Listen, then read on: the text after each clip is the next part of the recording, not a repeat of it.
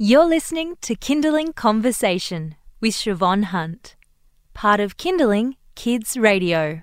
Everyone loves an ice cream or an ice block, don't they? Jess Beaton, dietitian from One Handed Cooks, is here to tell us how we can give our kids some sweet treats with a little bit of goodness mixed in. Hi, Jess, how are you? I'm well, thanks, Siobhan. So, your boys have their own favourite icy treat. Tell me, how did you come up with watermelon, carrot, and apple ice blocks? Well, after being constantly nagged um, for ice blocks and ice creams, and don't get me wrong, I do buy them from time to time and we do enjoy them, um, but not every day.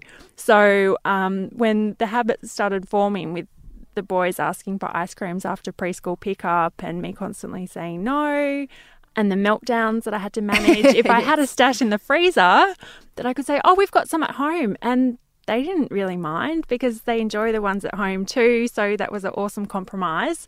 Yeah. And why that combo though? Oh, like, how did you? They adore watermelon, and it's so easy to blitz up into a juice to freeze um, in an icy pole mold.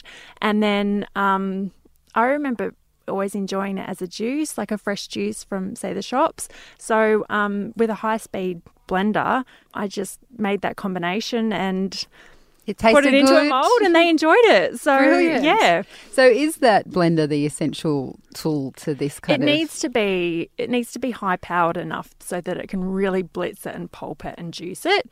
Um, you, you can strain it too a little bit if you if if the kids um, a picky. uh, I guess the texture's not for everyone, but if yeah, you can strain it. But um, yeah, it's yum. It's still sweet, and carrots a sweet vegetable, and it was just a way to um, mix it up a little bit and incorporate some more veggie goodness into some everyday snacks that they love. Okay, so you've got a few that you're going to give us today.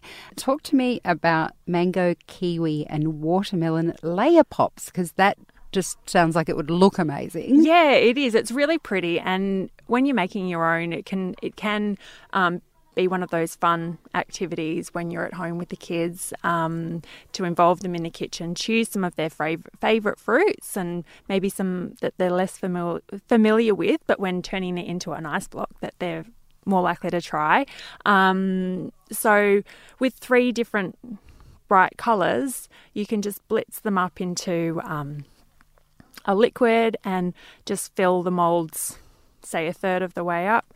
Wait till it sets or freezes, then do another layer, and then finally another layer. So you've got the, the green, the orange, and the and the red, and it's really fun for kids to um, appealing.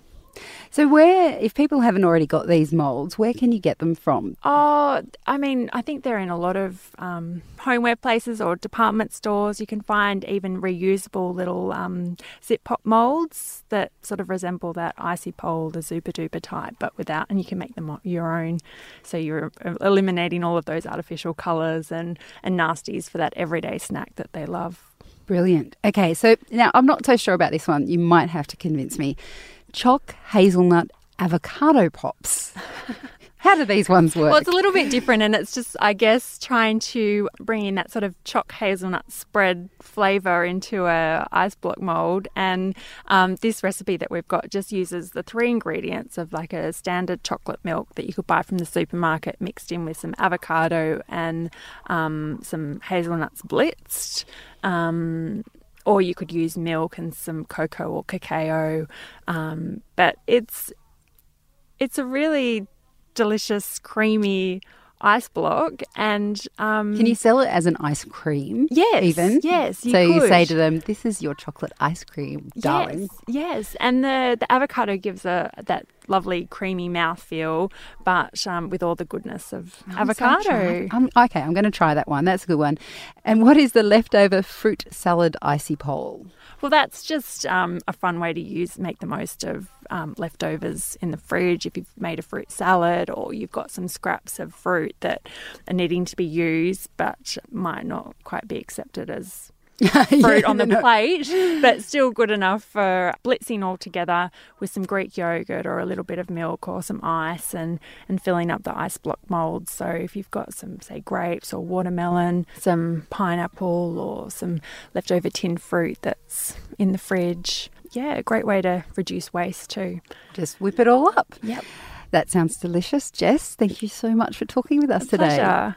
That's Jess Beaton. She's a dietitian from One Handed Cooks. We're going to have all those tips up on our website at kinderling.com.au. Or if you'd like to see even more recipes than just these sweet treats, you can head to the One Handed Cooks website, which is onehandedcooks.com.au.